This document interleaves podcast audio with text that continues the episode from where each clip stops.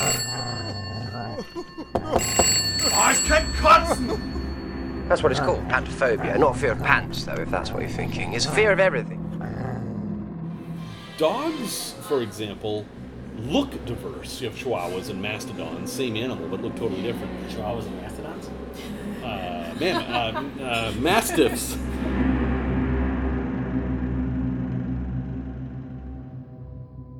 Here we are. This is our wrap up audio here. We're at our hangout bar, which is called Acre, and it's in the Andersonville neighborhood of Chicago. And uh, they have excellent oysters. Everyone should come here and buy beer. Yeah, they've been very nice to us too. We've It's been just great. eating oysters all night. But we're just going to have a little chat about what it was like to do this podcast, what we might do in the future, maybe, and some of the experiences we had exploring our own fears and other people's fears, which often took us to other places. Like, I know it did for me. It was a strange, it's a strange journey. Long, strange journey.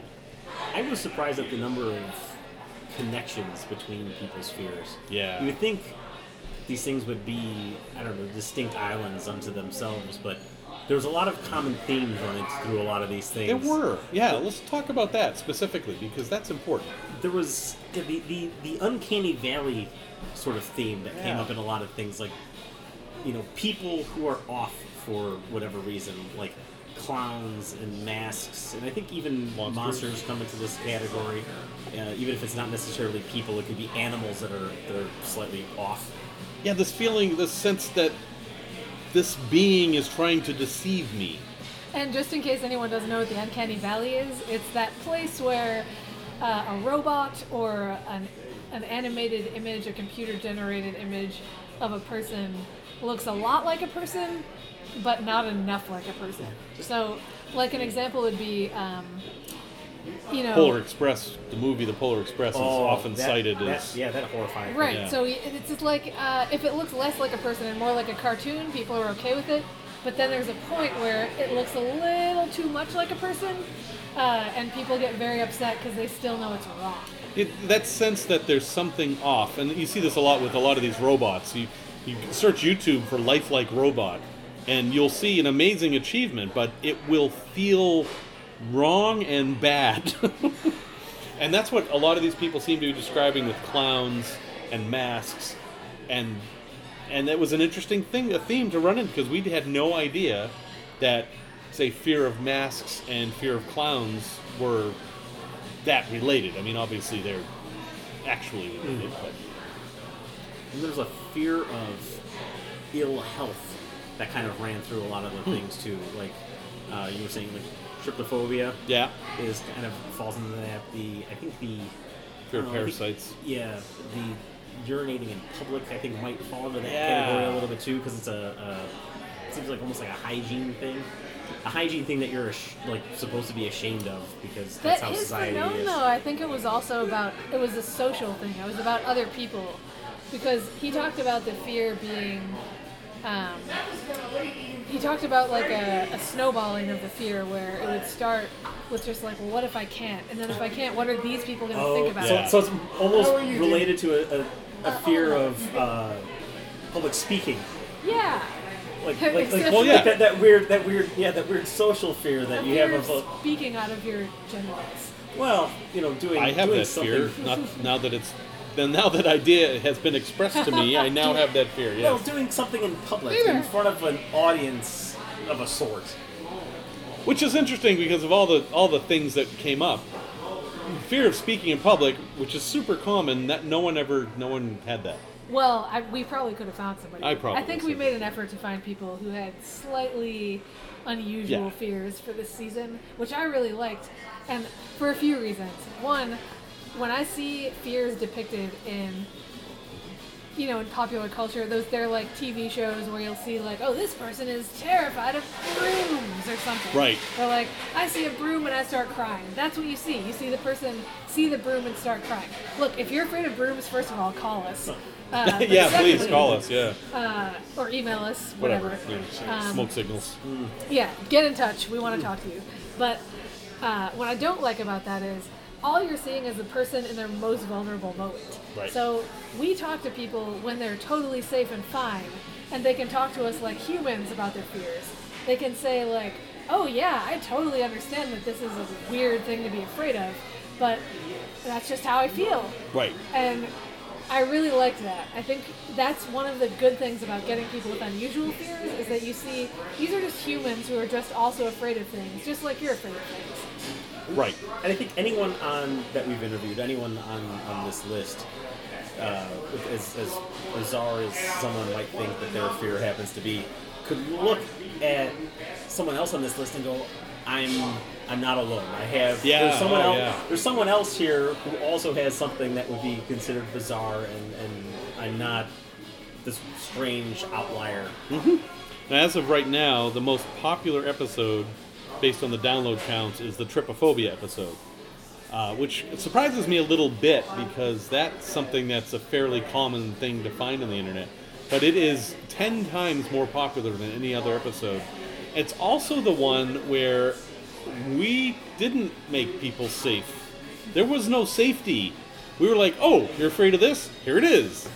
I mean, we kind of did the same thing with Fisher and the popcorn when we made him watch the video of the popcorn popping slowly. When I had the drowning simulator, And you had the drowning simulator. That was fun. This is true. All right, so so much safety is not guaranteed, but um, but empathy, compassion, we'll, we'll try to do that. I think we do that. I think also, I don't think we can help ourselves.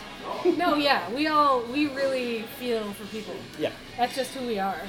Um, I also think that one one of the things that made me want to do this project in the first place, and that makes me really proud that we did it, is that I think that fear makes your world so small. yeah. When you're scared of something, that's all you see, that's all you think about, and you're just this tiny little thing, you're surrounded by what seems like a huge amount of fear, but but when you're curious, the opposite thing happens.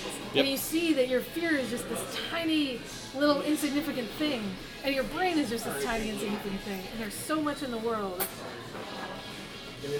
And it gets bigger when you're curious about it. And that was one of the things that you brought out, Mark, in the very first episode. Oh, that was that was absolutely true for me. I mean, I almost missed out on this amazing experience being in the Galapagos Islands, seeing what was in the ocean because I was afraid. And, and to be clear, I don't think we talked about this in the episode, but the things that are in the ocean in the Galapagos are swimming with penguins and sea lions. And I don't just mean in the water with them, I mean you're swimming with them. They're doing corkscrews around you, they're coming up to you underwater and smiling at you. Oh, the local the local zoo and the aquarium here in Chicago have a pet a stingray Eh, right, uh, yeah. exhibits in the summertime. I had a stingray pet me. it got so close, it brushed my leg. So I, this is something you were talking about earlier, Aubrey, is about fear is also an illusion. Yes.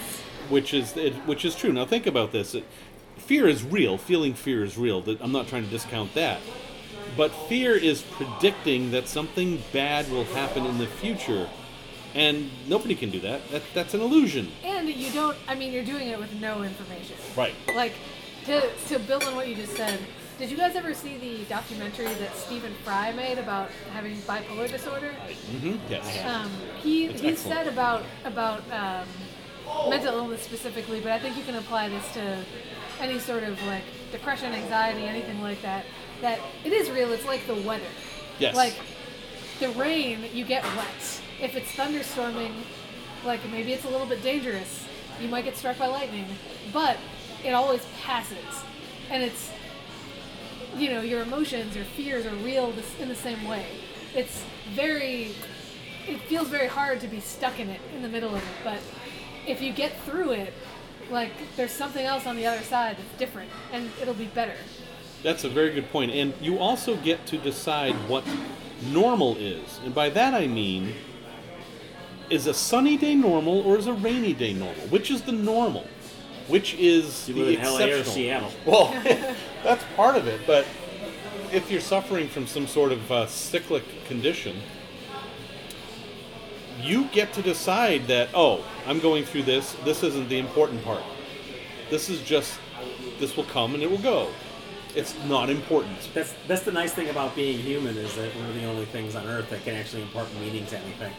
It doesn't matter Yeah. in the moment. In the moment. No, But knowing that it's just a moment, I think does matter. I really think that you lose when you're in that moment, you lose the perspective that this isn't forever. But after the after being in that moment for six weeks, you don't know that you're actually ever going to go back to regular, normal. Not unless you have, uh, I think, unless you have other experience with it. Like, and I mean, I've experienced this with anxiety. If you're in the middle of anxiety, there's no talking me out of it. You can't convince me that Right. I'm being insane.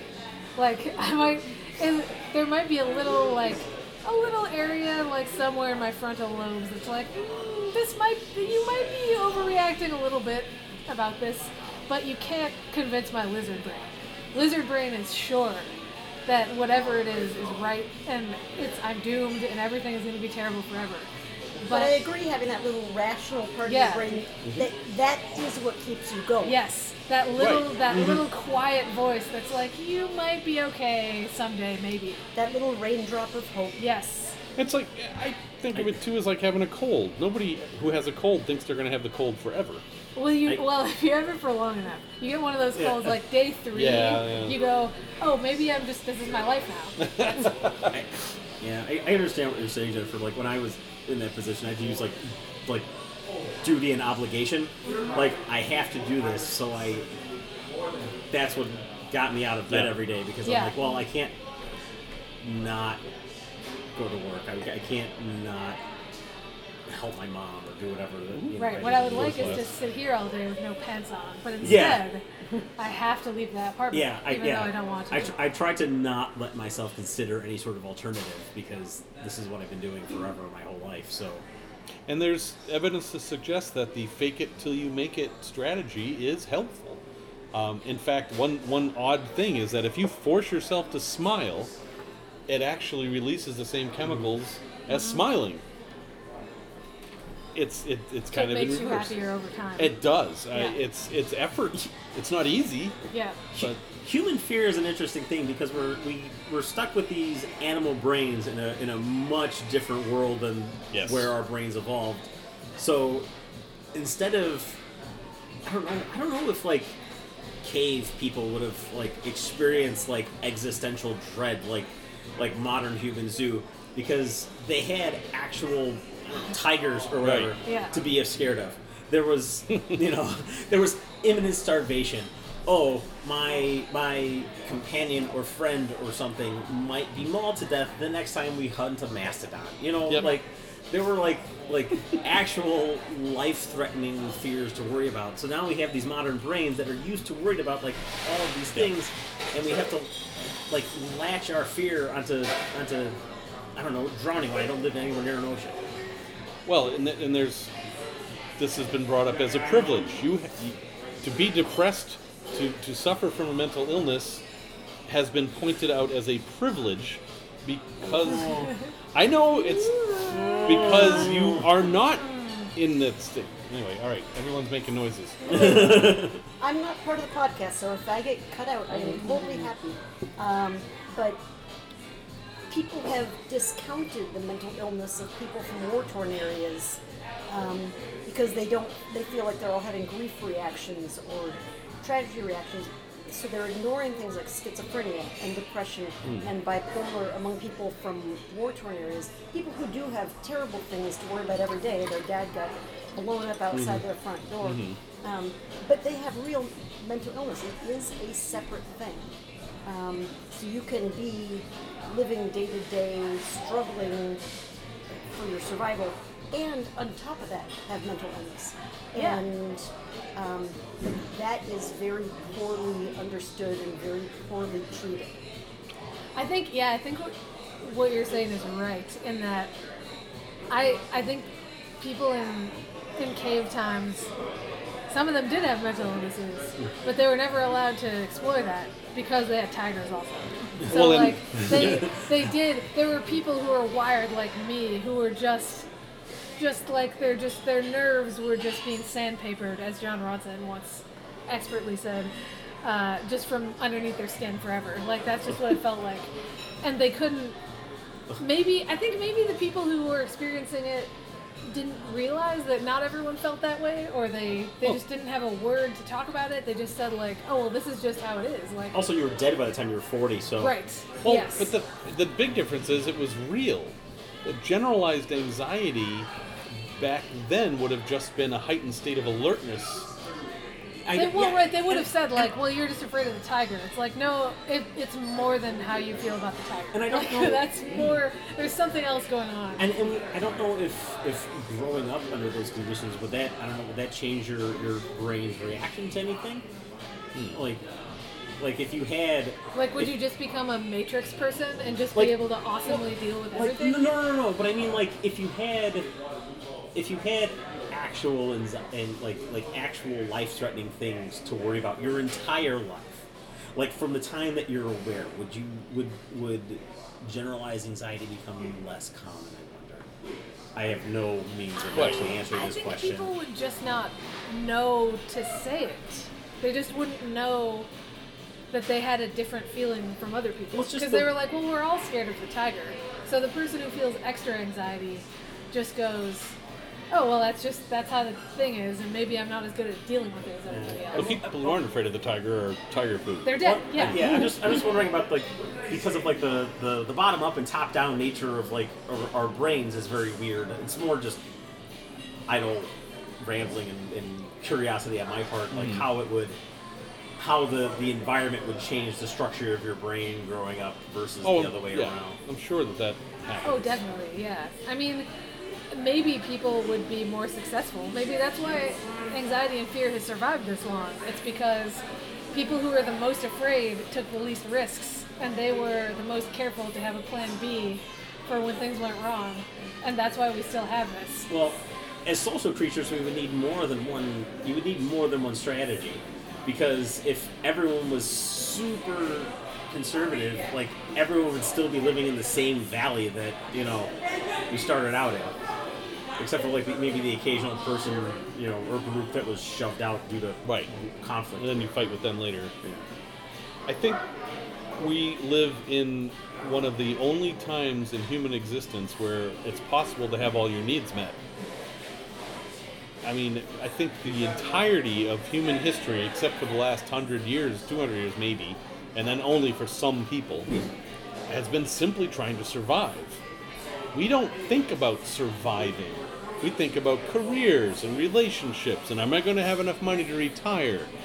These are not things we evolved to think about. So we, we are existing outside of our evolutionary heritage. And I think we're seeing clashes between what we've evolved to respond to and this new circumstance.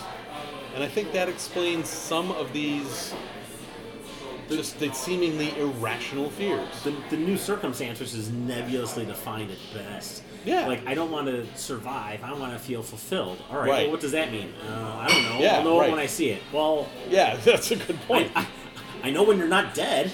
like we can probably hang a sign on that fairly easily.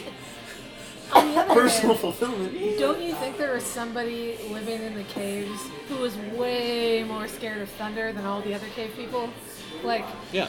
I feel like there must have been. I don't think having phobias is new, and I don't think that's a result of the time we live in. I think You could that be right. I think that somewhere, living in the caves, there was a person who just could not handle the thunder. Yeah. It happened, and they they went they lost their mind, and everyone else around them was like, "Yeah, we don't like the thunder, but Jesus, like settle down. You're Yeah. you know." That's one of the one of the um, advantages of humans in the evolutionary thing is how adaptable we are, and that is a function of how diverse we are. Dogs, for example, look diverse. You have Chihuahuas and Mastodons, same animal, but look totally different. Chihuahuas and mastodons. Uh, man, uh, uh, Mastiffs, Chihuahuas and Mastodons. Like, I'm not a biologist, but they can reproduce. with each other. That's a keeper. No, Chihuahuas and Mastiffs are the same animal, but their behavior is remarkably similar. I mean, yeah, different breeds breeds have different traits, but com- different breeds have different traits. should slow down with the beer. Yeah, yeah, a yeah. sip of water. But compared to human behavior, it's nothing. It's uh, they're all the same. They all act the same, and that's an evolutionary advantage because if somebody's afraid of the thunder and everyone else isn't, you've got different behaviors, meaning that any threat is only going to affect one of those behaviors. If thunder is a threat, it's going to affect the people who aren't afraid of it. If thunder isn't a threat, it's going to make the people who are afraid of it less likely to gather food or whatever. Um, Also, our personal vulnerabilities kind of like provide bonding opportunities between people. true. So, like, the person who was scared of thunder was probably much closer with like the one or two people in the group who were like, "Oh, it's all right, buddy. You'll be fine. I'm terrified of swamps or something. I don't know." And they're they're hiding in the cave during the thunder, and other people are outside like, eh, thunder. Oh, look, there's a mastodon. They go kill the mastodon. They have more food, or zap, they get hit by the lightning, or I'll stand under this tall tree. right? Yeah, we're still getting killed by tall trees falling over in storms. That happened last, like two days ago. Well, the people, you know, I mean- electrocuted under them. Yeah. So, um, so I, I think the bottom line is is that we we're pioneers in a way. Where I mean, we're all we're this weird being that doesn't match any other being that has ever existed that we know of. We have all these tools in our toolkit, many of which are automated that we don't have control over, and sometimes they activate themselves. Your toolbox starts buzzing because the drill's going off, and you don't know how to shut it off. Uh, that's kind of I like what thinking a, about fear like a rogue power tool. fear It just is a rogue power tool. Yeah, like you're hitting it with a bat. Like turn it off. I can't. What? That's what it's like. That trypophobia, my thing, that is what it's like. It's like there's no reason or rationale behind this at all. I saw a picture and now I'm devastated and can't do anything. It's just like drilling holes in the wall. You're like, get it Yeah. out of here. Get it. Notice you said drilling holes in the wall. It's the pain. The pain is get it. Get the bat. Why did I put a bunch of holes in my wall? This was not a smart strategy. So why do we separate these things from like um, rational fears? Like a barking dog running towards you. Well, a big barking dog running towards All me. Well, yeah, they're chihuahuas again. They're more Yeah. likely to bite you, but. Yeah. You can kick I mean, why, why- is there a real separation? I mean, th- there is a separation. We treat them differently, but is there a difference between the dog barking or there might be a fish on the ground around the corner and I might step on Well, it? statistically, there's a difference. There's a Well, big difference. yeah. So statistically, a dog running towards you and barking, Unless you is shop at more, Meijer. more likely no, but more likely to harm you physically. Yeah, there's an immediate, obvious threat to, to life and health. Yeah, the, with the the, dog. I know of no known threat from stepping on a fish other than Or possibly seeing a bunch of holes in the wall, for instance. Well, yeah, and you it- can't. There's that's not going to harm you physically. It's not going to end your life. Whereas if the dog is running towards you barking, maybe it has could. rabies, maybe you die. Can we trace all these fears back to a false trigger of something that could possibly harm us? Drowning. No, that one's just real. Yeah, that's pretty good. Yeah. Like of all the fears we covered this season, That one's that real. drowning is up at the top of like, oh, this is actually dangerous. So you should feel good about that. Oh, phew. Uh, Randy sleeping on the first floor.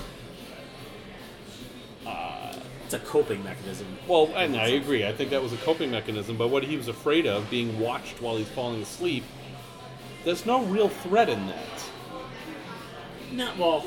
I Not would- directly. If, You'd have to go a few more steps out if, before. if I had a person in the same room as me, if if Jeff, you were sitting in my bedroom on a chair, staring at me Mm-hmm. Yeah. while I was trying to fall asleep, That would be I weird. Yeah, I would not.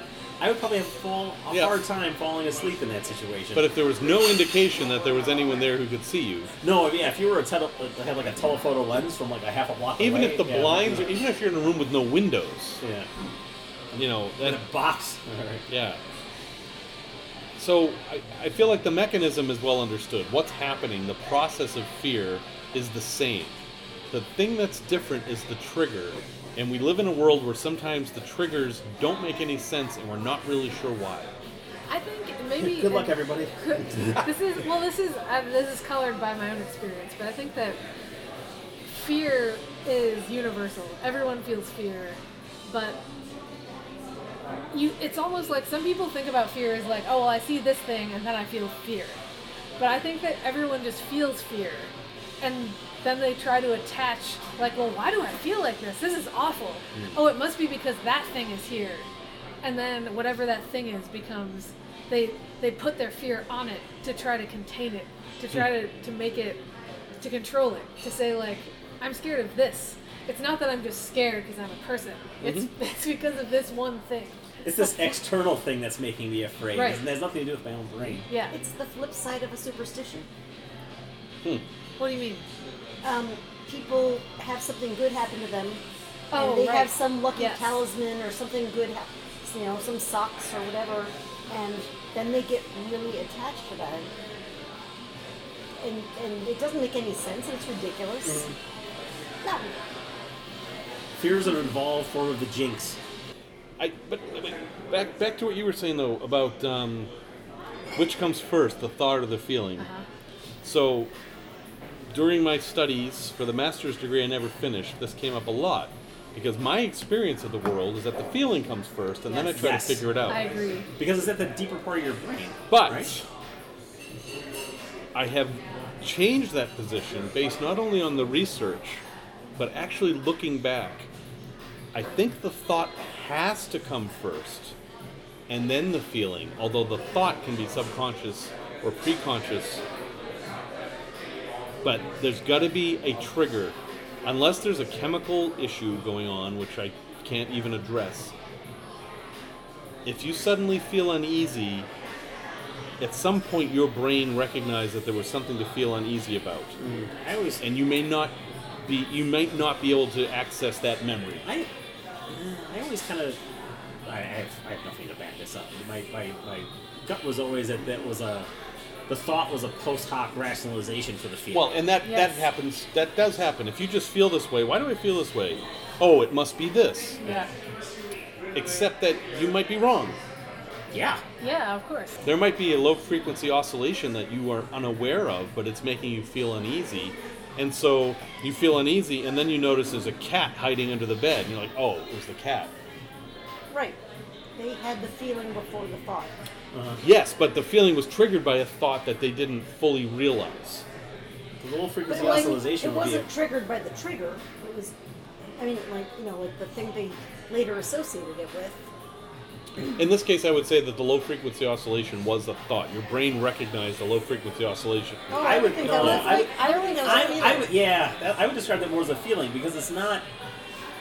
It's not some sort of conscious process you're putting together. It's not a conscious process. It's it's it's it changes your emotional state. Let's see if I can put this But this it's like some different. fast crunching of information. It's like there was an episode of Radiolab about this years ago, where the example they gave was if you walk into a room and you find your best friend has been murdered in front of you, uh, there's actually a part of there's some sort of like visual circuit of your brain that processes that information before you Yeah. can consciously process it. Yeah. Is that what you're talking about? Well, Like- right. So- like it, it, your, it's not that it's just a feeling. It's like there's just there's something directly Yes. responsible for it, and you can figure it out later. But the initial feeling did come from an actual, Yeah. like you see That's that your what I'm friend saying. did. Okay. Yes. yeah. 'Cause Well, not only that. No, it, it, keeping with that, you go into the room and your friend is dead on the floor. There's a pool of blood in the carpet. Years later, you go into a room that has that same carpet, and you instantly feel uneasy, but you can't Yes. easily attach the carpet to your friend's death to the feeling. Oh well, and everyone has had this experience with music, right? Right. You Or hear smells. a song, Or yeah, or smells, smells, right? especially you hear, smells. You hear a song, and the first few bars of it, and you feel terrible, Yeah. and you're like, "What is this? Why do I feel so bad?" And then you remember the first time you heard the song, and whatever how you felt at the time. the, also the first time you got dumped or something. Right, Or right, or yeah, or it was you in a just movie found out or- somebody died, and then you mm-hmm. heard that song. I mean, Or tequila. tequila is another option. It could No, have been tequila. that's Is it a absolutely true. Movie? Really. I listen to a lot of soundtracks, and, and so I will buy soundtracks for movies I haven't seen. So when I buy mo- soundtrack music for movies I haven't seen, I, I create my own imagery and stuff that goes with it. But then if I actually see the movie, this is wrong. it changes it, and it's well, it, it feels wrong, but it also it changes it, and later on I'm stuck in that mode that this music is sad. Um, oh, thank you. Oh, I appreciate that. But it may not have actually been. So, and, and, and where I'm going with that is years later, if I hear that music, I might forget which movie it's associated with, but I will remember the emotion Yes. music's mm-hmm. associated with. Yeah. Even if it's not, I mean, obviously there's a difference between sad music and happy music, but you can play happy music at sad times. Yes. I will remember the sadness, even if I can't remember Yeah. the scene. It, the emotion, emotion is the strongest memory. Is I guess that's what I'm trying to say. You can forget everything else, all the other facts, but you'll remember the emotion of Yeah. an event. And I think that could be related to some of these phobias because you're forgetting all the facts related to the phobia. Like the stepping on fish thing. What are the facts behind that? I don't know. You know, you don't know. She doesn't know. but the feeling's there. I'm just my my bee wasp fear. Oh, right. I don't remember anything about Which we will do in episode two if we In- do an episode series or two. series two. Yeah. but uh, that's my own special phobia, and um, it's a very common phobia. It's also relatively rational. it's also sort of rational, um, but it has nothing to do with the instigating moment. It has to do with the concept of bees. Right. And and and it's possible that it relates to something real and there's a, an association that is absolutely concrete, but you don't have access to it. You might be able to figure it out, or you might think you figured it out and it's totally wrong. And that's that's the job of talk therapy and psychotherapy is to try to well, actually the job is to try to assuage the fear any way you can, even if it's with coming up with a false explanation, but the process is in many types of therapy is to come up with an explanation. Well, well, yeah, because once you have an explanation, then you have some control over it. you That's have the a idea. story. You have a, you can Real say, or imagined. Yeah. And well, with fear of bees, bees do sting. So, but there's fear of bees, like oh, there's a bee on my arm, it's going to sting me. And there's also, I think there's a bee within six square miles of me. They're different. I should um, probably not be in this flower garden. Well, yeah. So. Anyway, clearly we have more to talk about. So we will see if we're going to do another season or if we just release an episode now and then or whatever. But you, dear listener, you have influence over us. If you tell us what you want, more than likely you will get it. It's that simple. Oh, and tell us which of the episodes you liked, which of the formats you liked. We've done a lot of Yeah. different stuff. We've done just straight interviews with people. We've done more more complicated, in-depth sort of episodes. Um, you know, we did that one that was a sort of artful narrative piece about bridges with Yep. swearing in it, which I liked. The Um, swearing was appropriate. It's uh, We did so, the longer pieces like the drowning one that has Right. a lot of backstory and sound Yeah. effects, and then other ones that, like Poison Oak, that was just someone telling the story basically. Yeah, what do you guys like? Tell us, please. Uh, we want to give you what you want because you're the listener. Yeah. We want feedback. Yeah. No. We're afraid of not getting feedback. We are terrified that you won't like us. Please like us. Please like us. At any rate, thank you very, very much for listening. And you can always reach us at collegeofcuriosity.com. Uh, our names are our email addresses. I'm Jeff. Aubrey, And Mark. Thank you.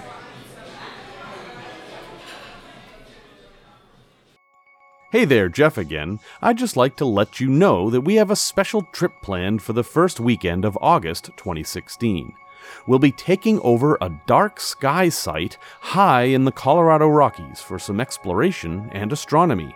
During the day, we'll visit some local sites such as Wolf Mountain, where we may have a close encounter with actual wolves, and Bishop's Castle, one man's hand built fortress in the sky.